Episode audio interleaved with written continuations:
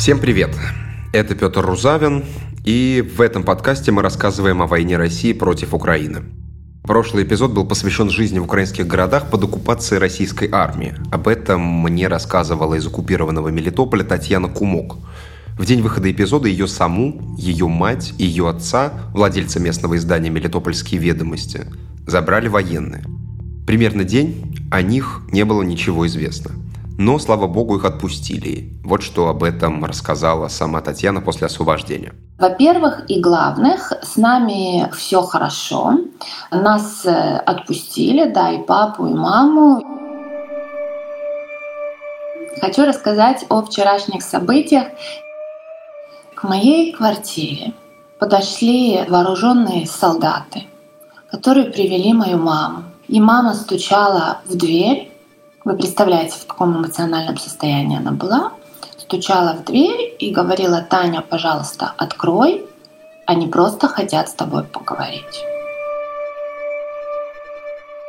Когда солдаты с мамой э, зашли в мою квартиру, да, первым делом как бы они забрали все гаджеты, повезли в штаб э, нынешний оккупантов, который находится э, в бывшем, ну, я надеюсь, и в будущем здании районной администрации. По дороге я успела поговорить с одним из солдат. Я говорю, ну, что вообще, ребят, происходит? Я говорю, ну как? Они говорят, ну это же ваш президент Зеленский первый объявил войну России. Я говорю, что? Меня привезли в штаб и со мной разговаривали в основном два человека, и третье время от времени заходил. Разговаривали вежливо. О чем меня спрашивали? Спросили, как меня зовут. Э, спросили, что я гражданка Израиля, да или нет. Спросили о том, по какой причине я выходила на митинги и как мы собирались. После нескольких часов таких вопросов российские военные Татьяну Кумок и ее родители отпустили. В этом подкасте много наших разговоров с моей женой, украинской журналисткой Наталкой Гуменюк. В первых эпизодах она ездила в разные украинские города и рассказывала, что там происходит. В Одессе, Николаеве, Харькове. Послушайте эти эпизоды, если пропустили. Привет, Петь. Ну, нас, конечно, что-то пригрузило. Сегодня, когда я пишу этот текст, 25 марта, 30-й день войны. Наталка находится в Киеве. Совсем нельзя сказать, что там спокойно. Сейчас такого места в Украине нет в принципе, но в целом люди как-то живут. Ходят, хоть и ограничено метро. Не все, но некоторые магазины работают, продукты на полках есть. Что в Наталкином случае оказалось весьма важно. Дело в том, что в первый день войны, прямо с утра, я, как и многие киевляне, пошел закупиться продуктами.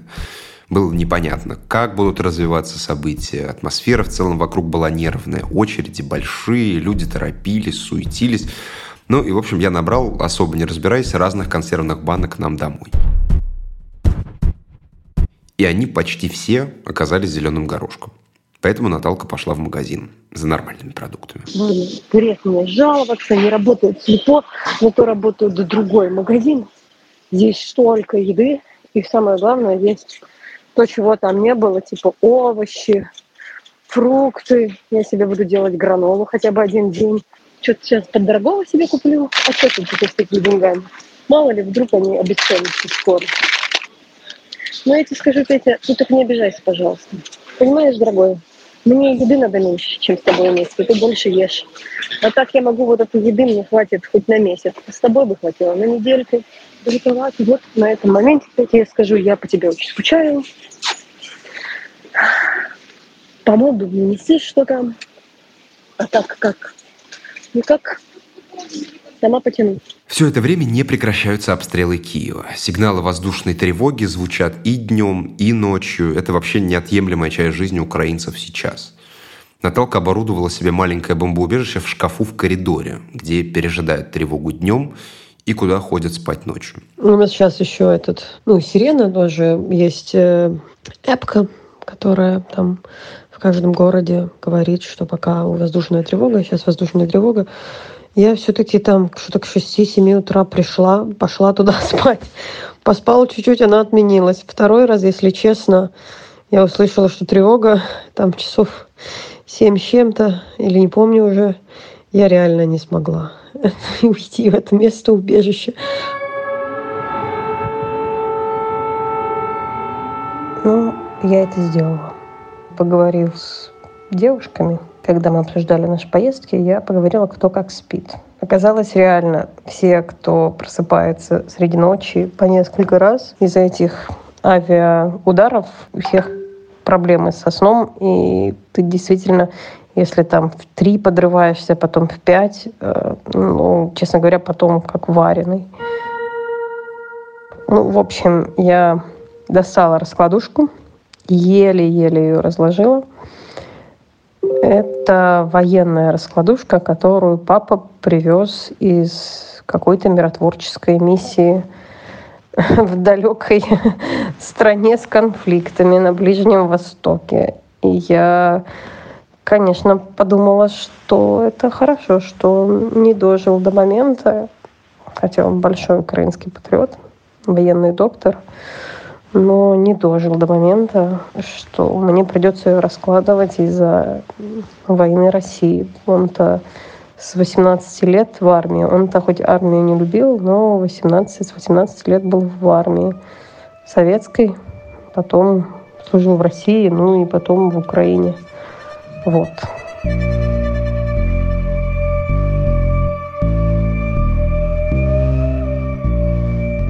При этом обстрелы Киева ведутся по жилым кварталам, и это происходит регулярно. С начала вторжения в украинской столице погибли 75 мирных граждан, включая четырех детей. Так говорил мэр Киева Виталий Кличко 24 марта.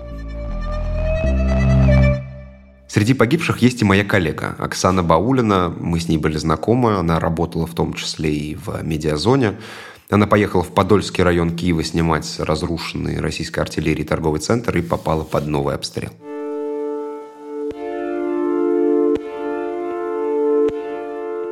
Но вообще буквально в 10 километрах от Киева ситуация еще кардинально другая, гораздо жестче. С первых дней войны самой горячей точкой в Киевской области стала западная ее часть. Там небольшие населенные пункты, которые соседствуют друг с другом. Гастомель, с населением в 16 тысяч человек до войны. Там находился стратегически важный аэропорт Антонов. Ирпень, там жили около 60 тысяч. И Буча, 30 тысяч. Российская армия пытается там закрепиться, чтобы дальше пойти на окружение Киева. Жестокие бои там продолжаются весь месяц, идут они и прямо сейчас, в день, когда я записываю этот эпизод, 25 марта. Первые две недели была огромная проблема с местным населением, которое буквально оказалось посреди поля боя.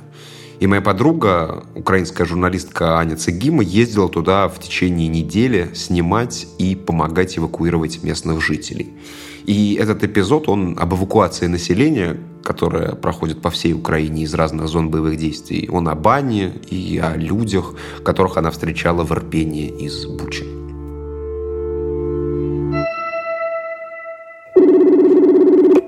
Привет. Здравствуй, Анюта. Как дела? Нормально. Дома? Да. Ну, комендантский час же. Да. Да, если что, я включила диктофон. Хорошо, смотри, я сейчас тебе скажу, мы с тобой в целом как бы говорим, как говорим, и, и потом я часть этого разговора как-то буду использовать в подкасте. Про потом с тобой посоветуюсь, если ты не против, поиспользовать то, что у тебя было там в съемках разных героев, тоже их какие-то голоса. Да, конечно, конечно, обязательно. Так получается, что это почти вот все, все люди с Бучи. Там они прям рассказывают э, разные вещи, которые ну, дают реально кар- картину того, что там полный пиздец. Ну, по сути, вообще информации нет, потому что, я так понимаю, там идет э, ну, серьезная зачистка. Угу. 80% Ирпеня, она наша. Ну, как бы они окружили со всех сторон русских и, походу, начинают отрабатывать. Угу. И они вот это вот быстро-быстро увозили всех? Я думаю, чтобы иметь возможность работать э, скорее всего, артой тоже в ответ. В смысле, а увозили вот тогда, когда ты ездила? Ну да, да. Ну и потом они реально да. вот это все время, они вот прям три недели, потом они ж Бучу именно увозили. Да, мы сегодня с Бучей шли пешком еще с многодетной семьей. Проходили, Вот, видели. она по- и Куда? мы вышли из Бучи утром часов 9 и э, шли э, до жирафы, до Ирпеня, там наш блокпост. Но мы думали, что там российский блокпост. Очень было страшно. Мы шли мимо танков, и с нами было еще много детей, беременная женщина, и сейчас мы ждем еще их. Дети потерялись вместе с беременной женщиной. А розкажіть, що там в Бучі зараз? Э, Воды нет, света нет.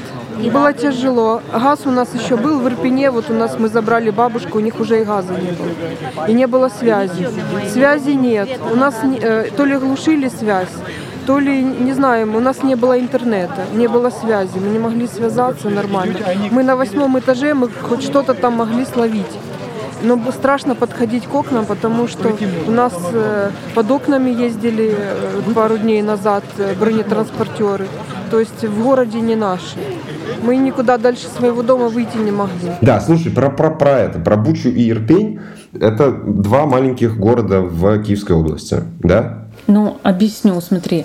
А, Вот заканчивается Киев, там Академгородок, например, там или Виноградарь. А, И начинается вот буквально через э, 7-10 километров начинается Ирпень. Ну, как бы это окраина Киева. Это, по сути, Киев считался даже. А, И за Ирпенью идет Буча. Русские вошли, смогли войти только вот в Бучу этот Гастомель, там, где бои были, но там не очень много людей жило. И э, вот они осели, оккупировались э, вот как раз вот в Буче.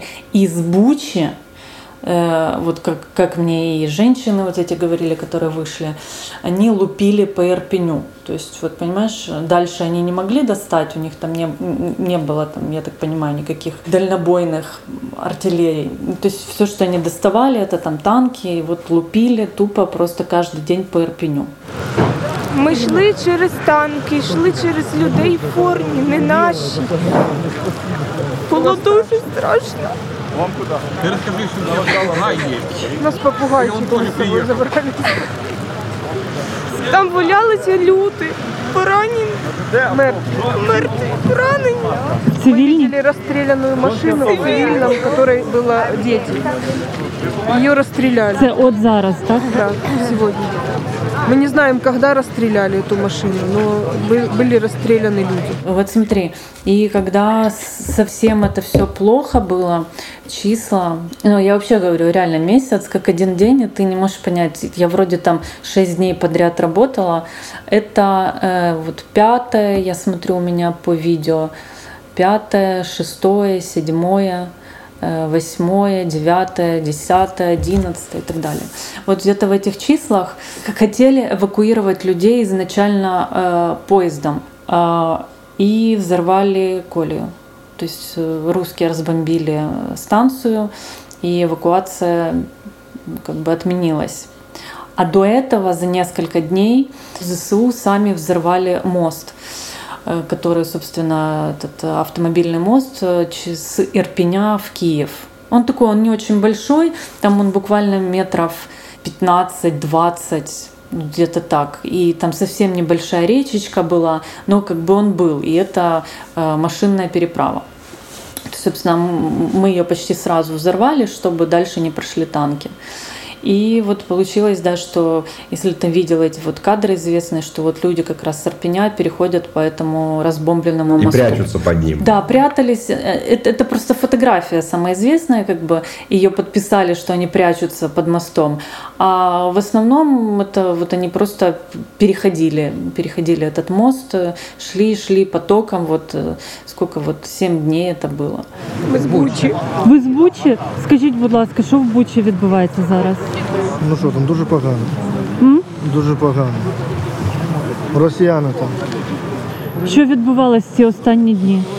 Там всі думають, що вже вся територія України окупована. Там вже немає зв'язку з тиждень, ні зв'язку, ні інтернету. Люди думали, що вже все, що вся територія України окупована.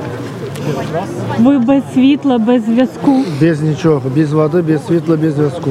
І будинки розбомблені. Да. Ви в підвалі були? Звісно, В будинку чи десь? в будинку. В будинку. Як ви з Бучі добрались до Ірпеня? Ми вийшли на зв'язок з, росіянами. Вони самі в шоці. Вони думали, що там нікого немає. Їм сказали, ну це з їхніх слів. Їм сказали взяти локацію дитячий садочок. Сказали, що там нікого немає. Там у бункері близько 300 чоловік. І в домах навколо, в підвалах, як мінімум люди? 60-100 в кожному підвалі. Так і що, і вони зайшли? І ще...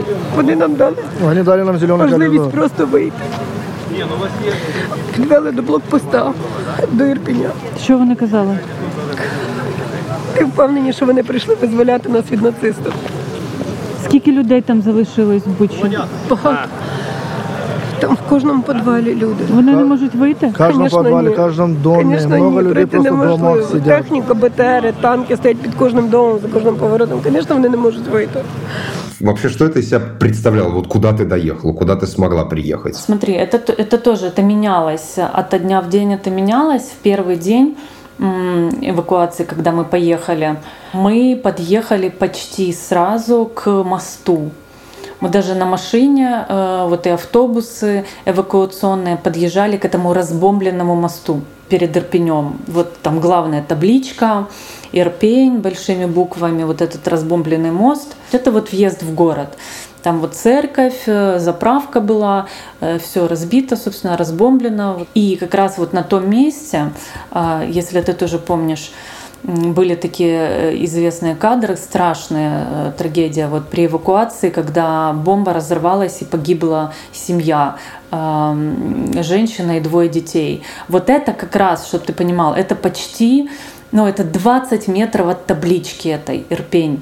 Ну, то есть это уже выход с Ирпеня, это там, где уже ждала, ждали автобусы на эвакуацию. И после этого происшествия эвакуационные автобусы на следующий день, они уехали намного дальше, и мы уже э, людей встречали, ну, собственно, я уже потом все дни работала и встречала где-то за вот 10 километров, 7-10 километров уже в Киеве. Там была база, там стояла МЧС, э, там стояли медики, там стояли журналисты, палатки, волонтеры автобусы, которые везли на вокзал, ну то есть там уже принимали людей. Я разговаривала с ребятами с Украинского Красного Креста. Они за день э, туда-сюда ездили э, раз 30. Потому что потоки были просто безумные.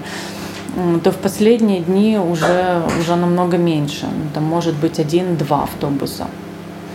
Но в основном они сейчас, э, знаешь, больше привозят туда гуманитарку для людей, которые э, категорически не хотят уезжать, знаешь, ну и такие есть, они не хотят уезжать, они остаются там. Буча, е, Ви з дітсадок, Бучі? дітсадок Яблунька. Там було 300 людей з дітками з усіма. Інформації нуль. Ми на свій страх і риск рвонули в Ірпінь. Між мінами, між всім. А 300 чоловік сидить в заложниках. Зв'язі нема, світа нема. Ви пішком йшли? Ні, ми до Ірпіня Тут нас пішком. підвезли. Вчора люди йшли до Києва пішки. А як ви з Бучі вийшли? Там же вони На свій стоять. страх і риск. Отак і вийшли. Боже, ви героїня. Боялися. Так нас ціла куча з дітками з усіма.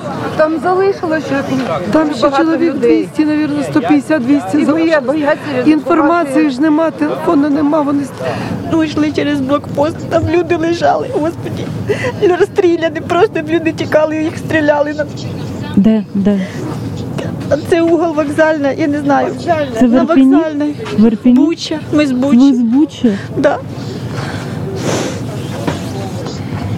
Як ви дійшли з Бучі? Ви пішки йшли? Да. Пішки. Ми йшли пішки. Там стояли на нас, дивилися. Ми сказали, що, щоб не стріляли. Ми просто йшли. Ми підняли білий прапор, що ми мирні, що ми не стріляємо. І ми йшли. І йшли через ті труби, які лежали. В крові всі. Там цивільні? Да, мирні, вони спасалися. Людина на велосипеді їхала, другий на машині. Машина розстріляна, він, навірно, чекав. Його там, ну, від, недалеко від машини, він розстріляний лежить. І другий там на мопеді. Ой, це страшно. Який ужас, який горя. Ми ще будемо радуватися. Ми з тої сторони Бучі взагалі. Ми біля недалеко від Гостомельського аеродрому ми жили. І там зайшли зразу. Чеченці зайшли, наші дома обстрілювали, наш будинок обстріляли. Чеченцы, вы знали, что там Чеченцы, чеченцы, да. да, вы их бачили? Пожалуйста, мама, успокойся. А, ну, еще, да, в один день, забыла сказать, они как раз эвакуировали больницу, по-моему, или что-то.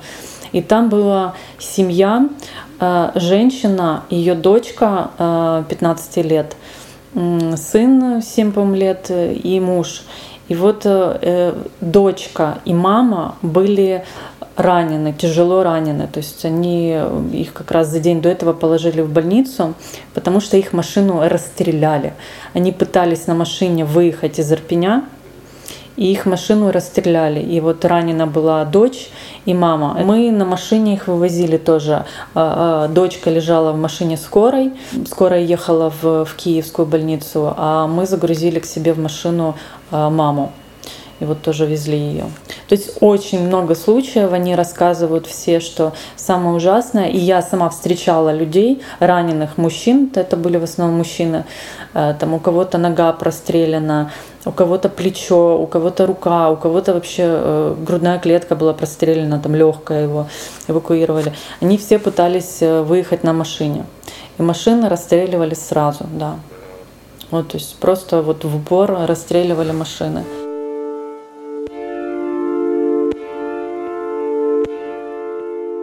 Так как разнесли все кладбище, по нем ездили танки русские, кладбища не стало. Ну и, собственно, их все равно не было людей, не было разрешения от русских э, ехать и хранить на кладбище. Две недели прошло, через две недели после всего этого приняли решение, разрешили хранить возле церкви и вырыли огромную такую траншею э, и туда вот хранили, хранили цивильных местных жителей, понимаешь? Просто вот и потом одна из женщин, которых я встречала на эвакуации, э, я у нее спросила, куда же, куда же деваются тела, и она мне сказала, что да, действительно, возле церкви сделали одну из, из двух братских могил. Понимаешь, да, ужас в том, что нельзя точно посчитать, сколько людей погибло, сколько пропало. Вообще, это просто вот цифры, они называют какие-то безумные цифры и рассказывают, э, то есть почти каждый, с кем я разговаривала, они все из разных районов, собственно, Бучи. И они рассказывали, что они видели там на улицах лежащие тела, но, но понять вообще приблизительно хотя бы сколько этих э, людей, сколько жертв, трупов непонятно.